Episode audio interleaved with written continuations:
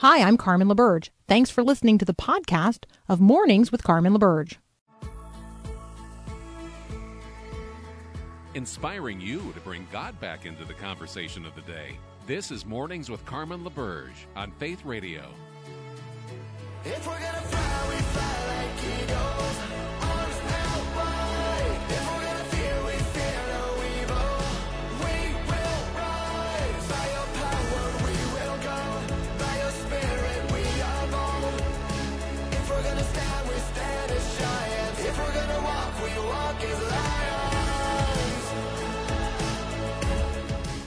Good morning. It is Tuesday, the 7th of June, 2022. I'm Carmen LaBerge. You are listening to Mornings with Carmen on Faith Radio. Uh, and we appreciate your technology prayers today. You know, some of the things that go on invisibly behind the seams, seams. Pay no attention to those things behind the board. I don't know what's I don't know what's going on behind the scenes, but behind the scenes, um, Paul is working a brand new system today, and so we are so grateful and thankful for every person who has contributed over the years to Faith Radio. This is a listener supported network. And one of the things that your gifts make possible are improved technology. And so I'm thankful today for every single person who's listening who is also contributing to this ministry. Um, and if you've said to yourself, you know what, I love this ministry and I want to be supportive of it as well, you can do that at myfaithradio.com. Or I think you can probably text the word give to 877 933 2484. So thank you to those of you who've given in the past, making you're saying to yourself, why did we need new, new technology? Because technology um, gets old. I don't know how else to say that. Better, better technology is required, and today we have it. So there you go. Dun dun dun. Um, let's see. Uh, President Joe Biden has enacted the Defense Production Act to waive tariffs on solar panels imported from China.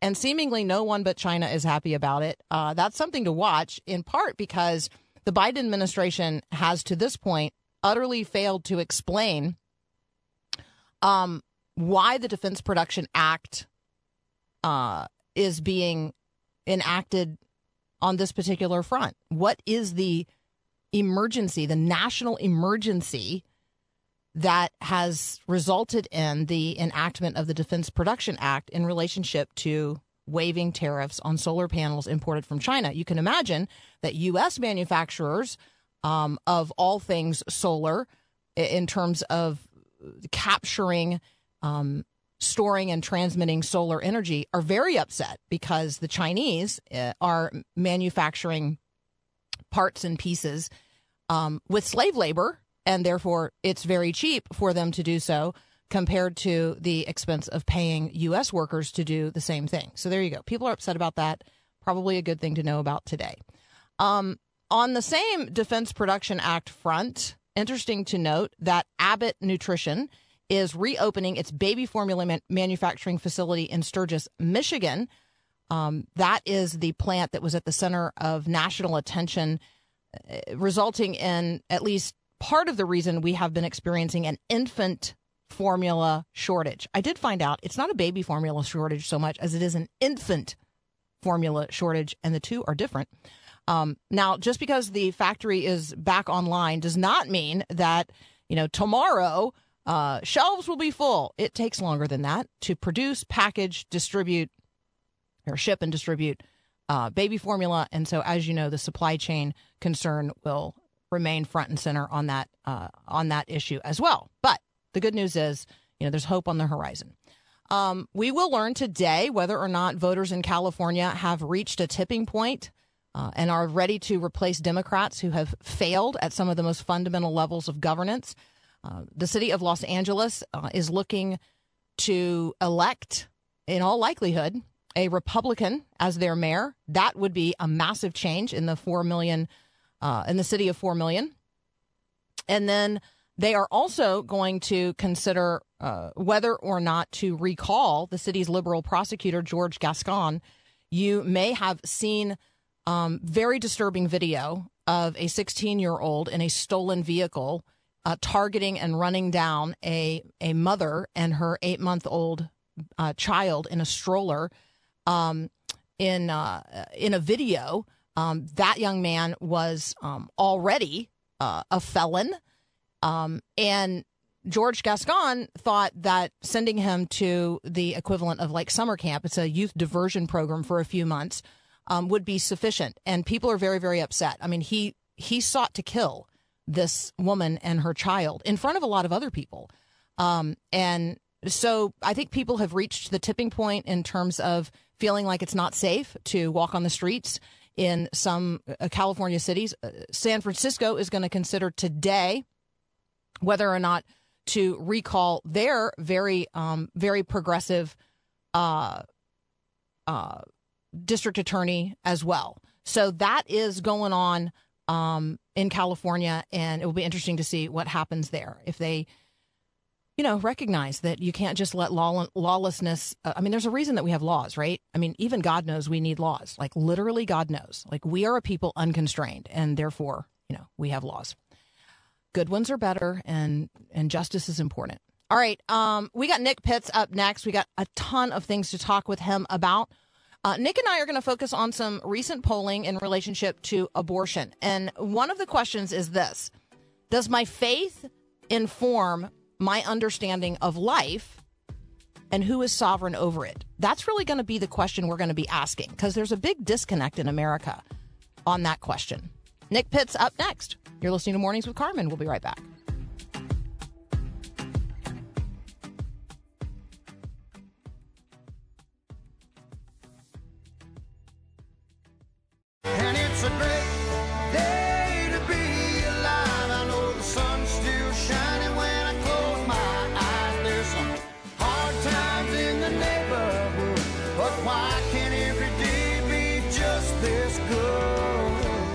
Nick Pitts is back. He's a fellow at the Institute for Global Engagement. Good morning, sir. Good morning, Carmen. How are you? I, I am well. I am well. I live in one of those places where the sun's still shining when I go to bed because I go to bed so early because I get up so early. So I don't know. There you go. Um, let's talk about polling in relationship to abortion. There seems to be a pretty good disconnect between you know the percentage of Americans who profess to be Christians and or people of uh, of a pro life faith or a faith that would lead you to be pro life, and yet our faith in practice in terms of our support of abortion. Yeah, we've kind of touched, we've kind of seen a little bit of research around this for years now. CareNet has done a lot of great work in this regard, and in that they've highlighted a very troubling and sad trend within the abortion industry, namely that you have approximately 40 to 50 percent of the abortions being performed here in the U.S. being performed on individuals that identify as church going citizens. And so, before we even look at belief, when we just look at the action right now, you've got a number of people from a faith perspective, at least they self identify as that are undergoing um, that are perform are getting abortions and then what we're seeing now with the research that you're illuminating is that this is this is just part of kind of the thinking that Ameri- that the American Christian has relative to abortion and biblical narrative. I think, um, Nick, it, it's troubling to me that uh, our maybe our Americanism is informing us on this instead of our um, our Christian understanding, our understanding of who we are as image bearers of the living God, who God is as sovereign, uh, as the sovereign giver of life. Um, because this idea that my body is mine and um, and I could choose as a woman um, what to do with another life that might be conceived in my body. Like, that's just so contrary to a gospel worldview that recognizes that God is uh, the giver of life. Oh, yeah, I completely agree. Jonathan Haidt's done a lot of great research on this. In his book, The Righteous Divide, he talks about how uh, we aren't just rational beings, but we're more or less emotional beings in that regard. That when we come to particular positions that we hold, regardless of whether it's abortion or just the preference to, relative to peanut butter, we often find our own uh, selective exposure. We choose our own sources to be able to back our way into the positions that we prefer. We mm-hmm. rarely think our way to particular positions. We more or less are just backing our way into our preferred positions and selectively exposing ourselves to information that confirms the position that we want to hold. And unfortunately, what we're seeing within um, the body of Christ and within Christians here in the U.S. is that it's one thing to be able to say that you're against abortion and to do everything you can to support that mother and to support that child as they make their way through the nine months in the womb and then afterwards. It's another thing to actually do that um, when um, the cameras aren't on or when the atten- when it turns when it moves from just being a conversation and a discussion to actually being reality. Hmm. Okay, that Jonathan Haidt, um, uh, you know, quote or messaging. Can you repeat that because this backing into something by relying on information that confirms, you know, whatever my particular bias or prejudice is versus thinking my way into a position, um, adopting the mind of Christ and applying it to the matters of the day. That is so good. Can you can you oh, walk yeah. around in that one more time? Oh yeah, so Jonathan Haidt, I highly recommend anything that he writes. I mean, if he published his grocery list, I would um, I would read that. Uh, his uh, most famous book is The Righteous Divide. That's that's where this thinking comes from.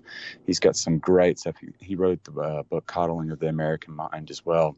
Um, and so what we're seeing today, though, is that Americans, and really just a part of our kind of our process of how we've become who we are, is the reality that we very rarely will think our way into a particular position.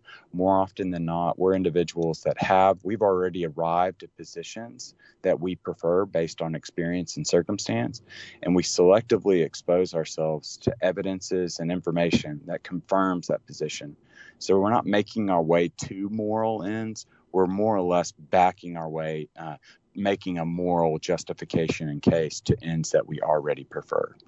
And that's why I think it's so important. I think the biblical narrative is just replete with ideas of living in community, of calling on counselors, there being wisdom in counsel in a group of advisors. Because at the end of the day, our feelings are just as broken as our thinking. Sometimes we like to think that, oh, if I just think more rationally about this, I'll act more righteously. When in reality, our thinking is just as broken as our feelings. And we need to be we need to be surrounding ourselves with individuals to recognize that our moral intuitions more or less are formed by a lot of the feelings that based on the experiences that we're in. And we need to surround ourselves with people to help us think through things well and also in light of how do we apply, Carmen, as you say so well, how do you apply the mind of Christ to these issues of the day and then issues that you're experiencing personally during the day? I haven't heard anybody talk about this, um, Nick, but one of the things I'm thinking about, and we don't have time to talk about it this morning, but I just want to set it out there maybe as a future conversation topic. Um, as one of our listeners just pointed out on the text line, you know, the problem is not abortion. The problem is morality. Um, you know, sexual confusion, sexual brokenness, sexual liberty. It's also, the, you know, the problem of access to a tool, to a weapon that takes the life of another. I see yeah. a parallel. I see a parallel conversation between the conversation that we're having about guns in this country and the conversation we're having about abortion. But different people are defending different rights um, as you know as paramount. Um, and the rights conversation and what you think you have the right to possess, use, do um, is, I think, the conversation of the day. And what is forming our moral um, intuition in relationship to those? We talk about gun culture. We also talk about the culture of death. And we often mm-hmm. talk about the culture of death in relationship to abortion. And maybe as pro life Christians, we need to also start talking about the culture of death in relationship to you know, the the now number one killer of children in America outside the womb. We have a uh, number one killer of children in America inside the womb, and we now have a number one killer of children in America outside the womb. One is abortion, and one is guns. And um, and I'm a gun owner. I think guns. I mean, I am a supporter of the Second Amendment. I also think we have a real gun problem in America. Yeah, Graeme Wood illuminates this really well. We don't have a gun problem. We have a gun culture here in the U.S. And in that gun culture, where you have upwards of 400 million guns and 100 million people that own guns, including ourselves, we recognize that you're putting your for some it's it's a good person that's going to stop an evil situation but for a lot of people and even a minuscule amount is what we're seeing with the research it can be really problematic not just from a school shooting standpoint but also more prevalent uh, from a from a suicide standpoint from a, um, a street conflict standpoint we're seeing very big problems that we need to be applying the mind of Christ to to recognize, okay, this is the situation on the ground. Well, how can I what can what can it look like for me to figure out how does the righteous live by faith relative to this particular position? Safe, legal, and rare. I'm just hmm. wondering what it might look like to have a conversation about both of these things being safe, legal, and rare. All right. mm-hmm. there you go. Carmen's two two cents on that this morning. Nick Pitts and I are going to continue our conversation in just a moment. There's so much gay media. It's a little bit overwhelming this Pride Month. So we're going to talk about that. We're also going to talk about some really wonderful guys on the uh, uh, on the Tampa Bay Rays who said, you know what, I'm not wearing that gay pride uniform. That's up next on Mornings with Carmen. There's always a reason to always choose joy. There's something deeper that the world can't destroy. Smile when you think you can. Continuing our conversation with Nick Pitts uh, from the Institute for Global Engagement. Um, all right, there's a lot of gay media right now. I um, watched a little television over the weekend. I was I I was frankly overwhelmed at the advertising lineups, Generation Drag, Trixie Motel, The Book of Queer. Like I I, I didn't even know people were interested in such things, engaged in such things, and certainly not interested in watching um, series length programming on such things. Um, SiriusXM launched a country pride channel. Country music has gone gay. Like I, I, just a lot going on. People of faith, however, in some places and in some cases, are taking a stand. Yeah, you know, it's uh, it's really fascinating. Uh, you know, it's always you can always tell that it's a uh, it's come to a point where comedians of all stripes and from various different ideological perspectives start making fun of it. And so, uh, even in the first few days of Pride Month, comedians were offering up uh, uh, their kind of hilarious takes on Pride Month and the links that companies are going to show their inclusivity. But um, I even saw John Crist, who's a Nashville comedian, came out and was trying to enjoy a, a game of golf. And he said they've even come out here on the golf course, and he pointed to the rainbow that was illuminating the golf course because of the storm that had just passed. But nevertheless, there uh, there have been a, a, few Tampa Bay Rays um, Major League Baseball players that have come out um, and just said we we love and we support our uh, fellow we love and support um, gay people or trans people, uh, the LGBTQI uh, movement, but we refuse to wear the patch that all the Tampa Bay Rays Major League Baseball team had put on their jerseys, and that caused quite a stir because of them taking a stand for their faith in this regard. So, um, talk with us about what these guys said when they were asked, because subsequently, um, you know, they were accused of, you know, being haters, and that's. Yeah. I, I feel like they were very articulate in their response. Oh yeah, so they came out and they. Uh, I'll read part of the quote. They say, "quote Because ultimately, we said what we want to is them to know that they're all welcome and loved here. And when we put it on our bodies, we think a lot of guys decided that it's just a lifestyle that maybe that they look down on or think differently. It's just that maybe we don't want to encourage it if we believe in Jesus, who's encouraged us to live a lifestyle that it was abstain from that behavior. Just like Jesus encourages me as a heterosexual man to abstain from sex outside of the confines of marriage. It's no different." So on the one hand, he he is he has done uh, these Rays players released a statement through one particular player, and I think it was around five or six players. And what and what they said is they wanted to they wanted to assert and they wanted to stress two particular things. One, how loving, how accepting, how how grateful they are, and how they want LGBT people to feel welcomed and loved but also that they are not endorsing this particular way of life relative to sexual, um, uh, relative to their sexuality. And I think it was so important in that regard that they didn't just isolate the homosexual sin of what they would say is living out a prideful life, but also the piece of wanting to maintain that the to keep the marriage bed undefiled is what the writer of Hebrews would say in Hebrews 13:4 of wanting to maintain sexual purity within the marriage heterosexual construct as well, which I thought was very uh, very important and, and pertinent as well. So, um, circling back briefly, uh, Nick, to the conversation about um, abortion and gun control, somebody else also kicked in uh, the quote unquote right to die um, and access to um, suicide through doctors and drugs. Um, thinking that's an important part of the conversation as well. And then, uh, you know, somebody else saying it's not, um, you know, it's not the uh, uh, access to abortions, it's not the access to guns, it's the human beings. You know, they're the killers. Um, yeah, that is true. But aren't we the people, like, Eh, eh, aren't we the people the ones deciding what the laws are? And isn't self governance designed in part to restrain those who more, whose moral intuitions are like sinful? Don't we need laws constraining access to those things that people who would do what is right in their own eyes, you know, when that is flawed? Isn't that what laws are for? Yeah, what is it? Is it the Madison, James Madison quote that said, if, if all men were angels, there would be no government. And if all government was angels, there would be no need for uh, checks and balances among the people. And so recognizing the truth that we live in a very broken world, that there are going to be trade-offs, that there is, uh, there is the combination of factors of wanting to have liberty that has been bestowed on us by God, but also out of that liberty, wanting to have the twin force of order. How do we create order uh, in a liberty, uh, in a in a free society?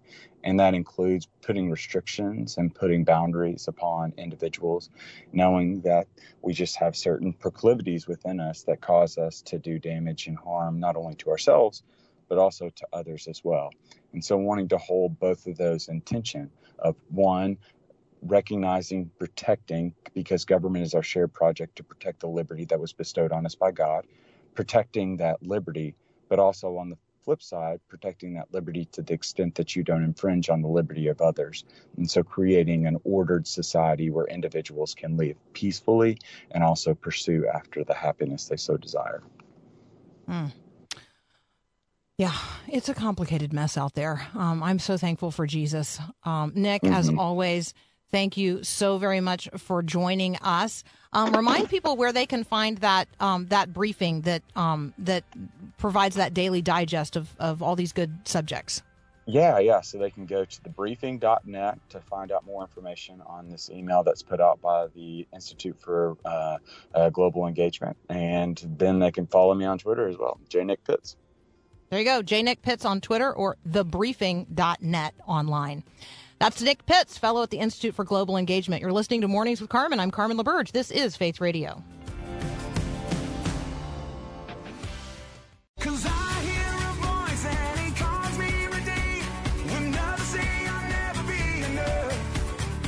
All right, you guys are asking really good questions. Um, one uh, on the text line.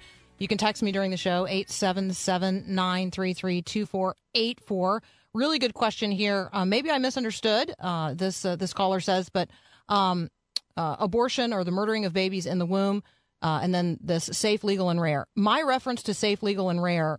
Um, in relationship to the conversation, a conversation starter or a conversation changer in the culture um, is what I'm talking about. Could we could we even get to the place where we have the conversation that we used to have in this country um, when on both sides of the aisle and across the um, the social spectrum, there was an agreement that that uh, there would be um, rare occasions in which abortion might have to happen, might be required medically, um, or in the case of incest or rape. Like I recognize that I live in a pluralistic society, and I recognize that the laws of the land are very likely not going to reach the place where every abortion is made illegal. Like, I do think that we are probably um, in our culture, you know, the best chance we have is to get to the place where abortion is safe, legal, and rare. Rare being, you know, the operative word there. But I think safe and legal are important guarantees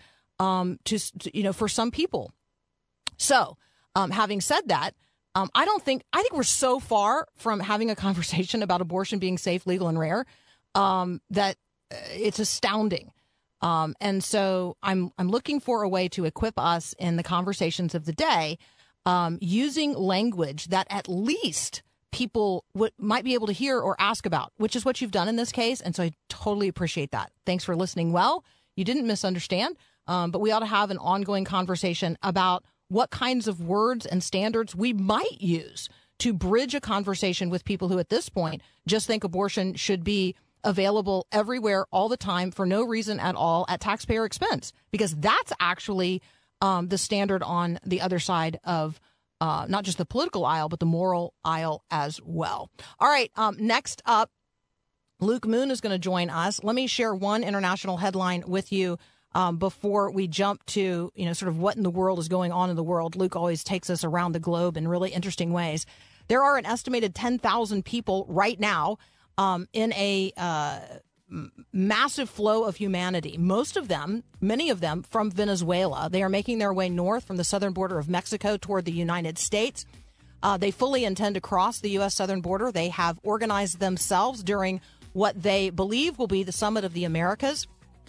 But um, President Biden's invitation to the president of Mexico has actually been rejected. The president of Mexico is not going to attend the Summit of the Americas, even though the president of the United States invited him. And why is he not coming? Because he thinks key players um, haven't been invited.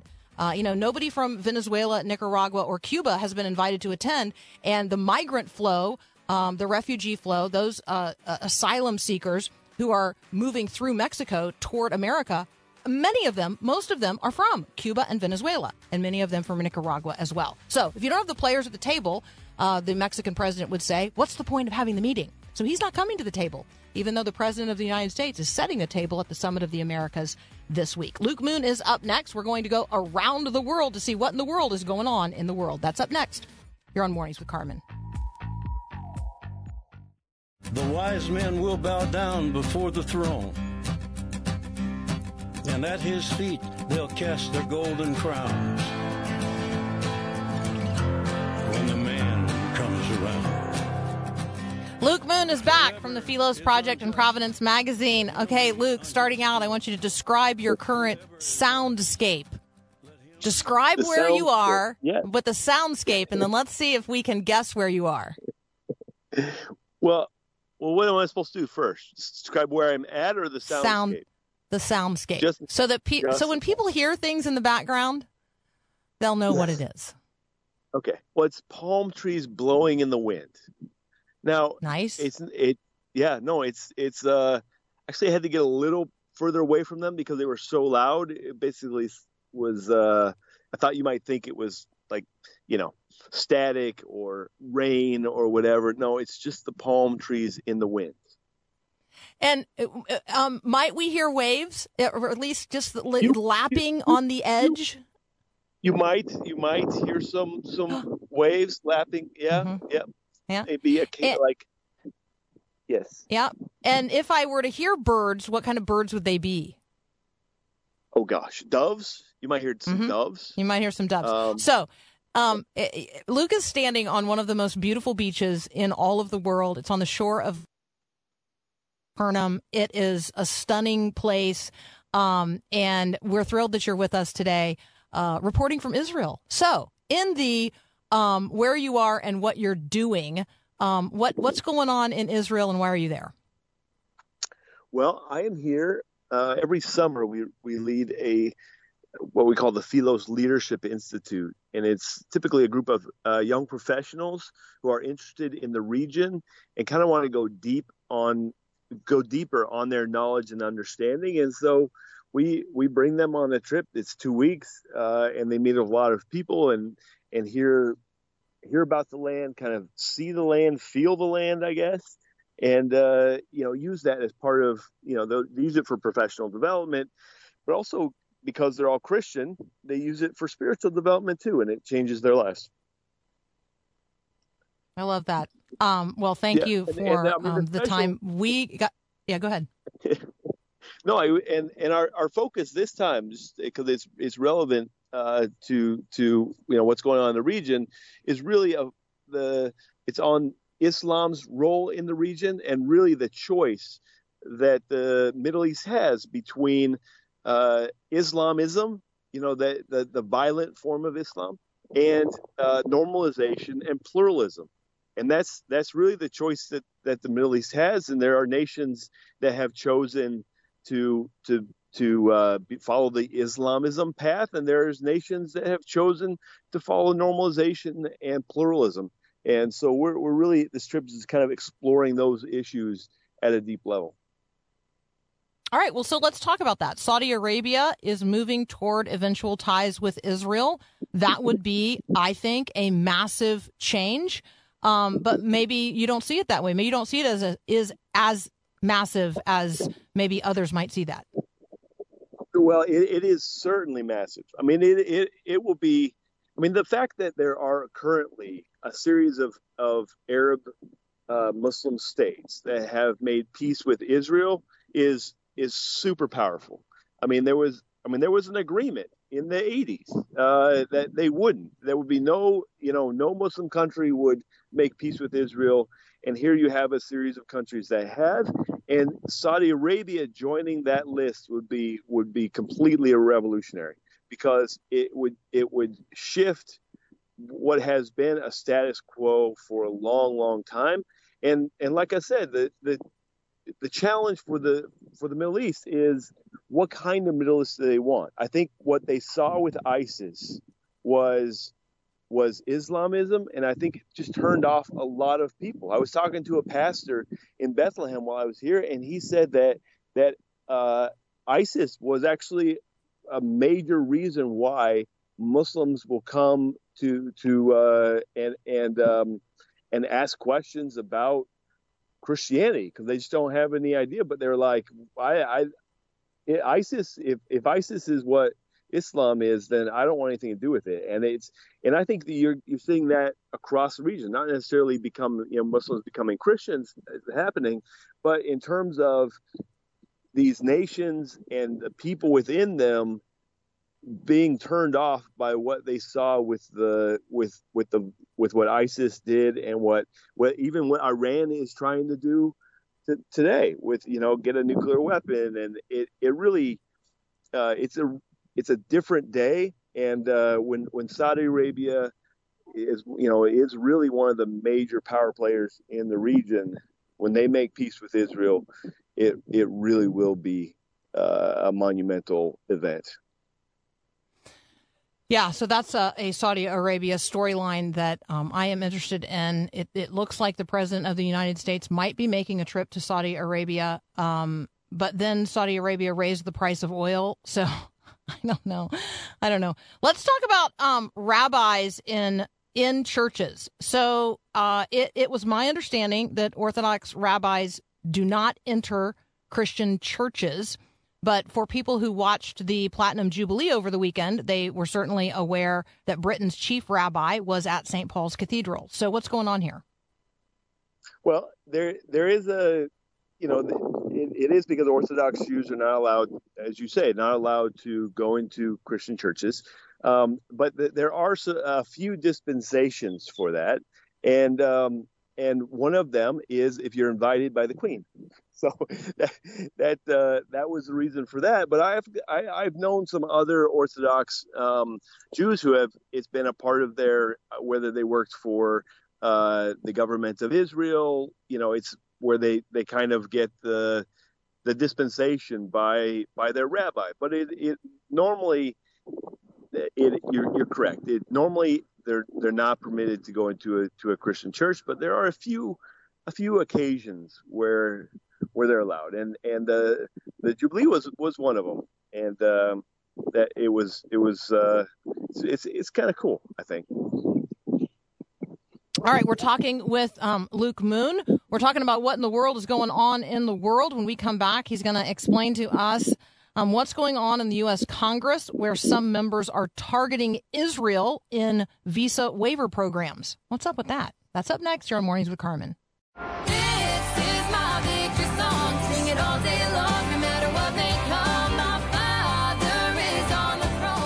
Continuing our conversation with Luke Moon from the Philos Project and Providence Magazine. Um, Luke, what's going on in the U.S. Congress? Apparently, we've got some members targeting Israel in a visa waiver program. Yeah, well, there's a you know the group of uh, members of you know what's called the squad includes uh, uh, AOC, includes uh, Representative Tlaib. This one rep- includes um, Representative, uh, man, her name is slipping but she also represents uh, a fairly sizable. Uh, her district has a lot of uh, Muslims in it. Uh, it's and uh, so she represents a large Muslim population. She, they, the three of them really are challenging the a an allowance for Israel to be added to the visa waiver list. And the visa waiver list allows certain people from certain nations to get into the United States a lot easier. Uh, their their visa requirements are are a lot less, um, you know, and and so it that that group, if it routinely targets Israel, they they have mm-hmm. a they have their they're particularly focused on that issue, uh, and they they tend to actually cause a lot more. Um, you know, the bark is bigger than their bite because they just don't have the numbers. I mean, they, mm-hmm. um, you know, it's it's a fight. They can. They, they, there's a group of maybe at best 20 Congress people that can muster a resolution against Israel, which means that basically the vast majority of the others will will are, are totally fine with initiatives that, that are favorable towards Israel. I mean, the other thing really is is that you know the the argument is well, it's because the way that, that Israel treats people in the West Bank, and and I guess they have to figure out what what's more important. Like, does does the Palestinian state want or like authority want to behave like a state would, or do they want to actually behave like they're they're part of Israel? Because they, they try and play both sides routinely. Uh, because you know people from who are living in the West Bank, they they can't actually fly out of Ben Gurion. They have to go, which is the airport in Israel. They have to go to Amman uh, and fly out of that airport, right? Because the, that that is that is the arrangement with with Jordan. Um, and if it was a if it was just a if if the Palestinians were just part of the state of Israel, then they could fly out of the Ben Gurion. It wouldn't be an issue at all. So those types of things matter. Um, but it, in, the bottom line is they, they really can't do a lot. It's more it's more uh, smoke than fire. So, um, by my count, there are ten Jewish uh, individuals in the U.S. Senate and 27 in the U.S. House of Representatives. So um, I, I, recognize that not every person who is Jewish is necessarily particularly pro Israel. But I do think that we hear a lot about, and I think the name you were looking for was um, Representative Rashida Tlaib, um, Democrat from Michigan. Um, uh, I think there uh, it is an outsized voice given to a very small handful of individuals um, who tend to um, be very, very intolerant and negative in in their language and public speech. Um, and I think it needs to it needs to be balanced by some other voices. So thank you for illuminating that issue. Let's talk a little bit about the Korean Peninsula, North Korea.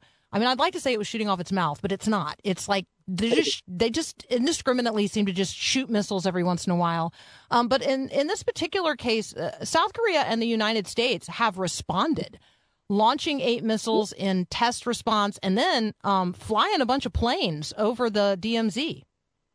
Yeah, it, you know, they have a new in South Korea who is a bit more antagonistic towards North Korea. I think that's a big part of it. The the, the previous uh, president was really was trying to do his best to to you know do some reunification things and be a he was a big advocate for for bringing uh, North and South together. The current, uh, the, the current is much more, more, uh, you know, more hawkish, if you will. I think that's significant. I think that it's also significant that, you know, um, it, North Korea it hates to be out of the limelight, right? And so if they can create a story where they get back in the focus and get some attention because if they get attention, that means the UN might give them some money. It means the US might give them some money or make some other political arrangements. They're watching what hap- what's going on with Iran and uh, you know the the capitulation of the Biden administration to the Iranian demands uh, and thinking, oh, maybe maybe we can uh, muscle in on this, uh, you know, this uh, th- this different administration that seems completely unaware of how to run uh, international affairs strategically and efficiently. So, um, we recognize that Iran has crossed an important threshold in terms of uranium enrichment. Um, I mean, we're hearing from all kinds of sources that you know it can't be avoided. It's um, it's going to happen. It is happening. I am betting that uh, in Israel, that is much bigger news than it is here in the United States. It is. I mean, it is. A, I mean, they're they're they're wrestling with what what to do about Iran pretty pretty regularly, and the fact that I think the the big fear, and that's not just by the by by Israel, but it's it should be by anybody who's kind of a uh, you know, a peace-loving person who wants something better than for the Middle East other than war, is is the uh, will be the if if the Biden administration choose to lift the Iranian uh, uh, guard off the terror watch list, uh, that will be that will really be catastrophic for uh, the people of the Middle East because that is, they are proper. I mean, like without a doubt, sponsors of terrorism. They they are they the major disruptors in the in the whole region, uh, and I mean they they have they have a foothold in, all over the place uh, in Syria, in Iraq. They they are they're not good, and they they shouldn't be taken off the list, but they might, and and I think there's some the real fear that that will happen. And I mean, listen, if Iran gets the bomb, Saudi Arabia will have the bomb in a week and a half. They'll go and buy it from Pakistanis or they'll buy it from somebody, but they're gonna they're they're not gonna like wait around because um, they ha- they they have to have uh, you know uh, comparable levels of weaponry. I mean that's in order to to, to reach parity with the Iranians, whom mm-hmm. they are in a proxy war with, which could be very dangerous. And um, so we should really be praying uh, that wisdom prevails. Mm-hmm. Peace and wisdom, let them prevail. Absolutely. Let's take a minute um, to talk about uh, to talk about China in particular. Let's talk about um, the remembrance of the victims of uh, the massacre at Tiananmen Square. Sometimes these anniversaries um, arise and pass, and people around the world pay no attention. Um, but um, it's just, it's significant to talk about uh, to talk about and continue to remind ourselves about the Tiananmen Square um, democracy protests. Yeah, I mean, it, it. I was I was there a few years after the Tiananmen Square massacre, and they actually there was so much blood in Tiananmen Square that they repaved it. Uh, mm. they, it was like easier to repave it than to than to try and uh, clean all the stones off, and uh, it was it was a it was a proper it was a proper massacre, and uh, the world uh, kind of turns a blind eye because of the emphasis on on uh, trade and you know the there's money to be made in that relationship and all that sort of stuff. So it it does it is um it's a real tragedy uh, and and uh, the the guy who's the head of China right now, President Xi, is is is much more Mao-like in his tendency, which he, he's more authoritarian. Um, and I suspect we'll get a it'll be a the, the future with with China and in China for for people who are wanting democracy or wanting not to have to live under the the the you know a, a very stifling communist regime will be it, it will be increasingly difficult. Hmm. We're going to talk at the end of the next hour um, about uh, exhortations from the Chinese church, but thank you so much Luke, for um, getting us to pivot toward the region um, this morning. Um, have a blessed time in Israel. Come uh, come home safely. Um, you know, do do all the good, man. Thanks for joining us. All right, thank you. Thanks, Carmen. Absolutely. That's Luke Moon from the Philos Project in Providence Magazine, direct from the Sea of Galilee. so amazing, right? Uh, I'm grateful for technology. You're listening to Mornings with Carmen. We'll be right back.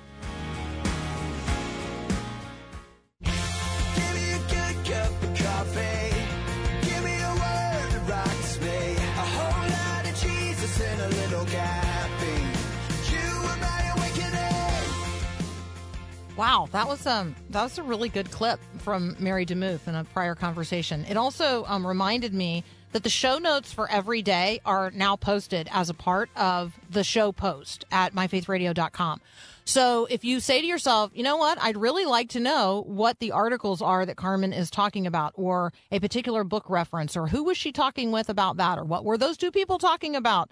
Um, all of that is now available um, online at myfaithradio.com in the post for the show. And if you're listening um, via podcast, you're probably already seeing it because on your podcast uh, description, all of the links for the articles that we're talking about are in there. Sometimes, yes, they come from websites that have a paywall. I recognize that, but at least you'll have all the links. You'll know um, the source material that we're talking about each and every day during the show. So, um, thanks for making that happen, guys. Um, all right, so we got another hour of Mornings with Carmen up next. It is going to be robust and full. We're going to talk with Dr. Brett Nix about some medical headlines and then a really special treat. Hannah Nation's going to be here. The book is Faith in the Wilderness. It's exhortations from the Chinese Church. You're listening to Mornings with Carmen. We'll be right back. Thanks for listening to this podcast of Mornings with Carmen LaBerge from Faith Radio. If you haven't, you can subscribe to automatically receive the podcast through iTunes or the Google Play Music app. That way, you never miss an episode. It's also available anytime at myfaithradio.com.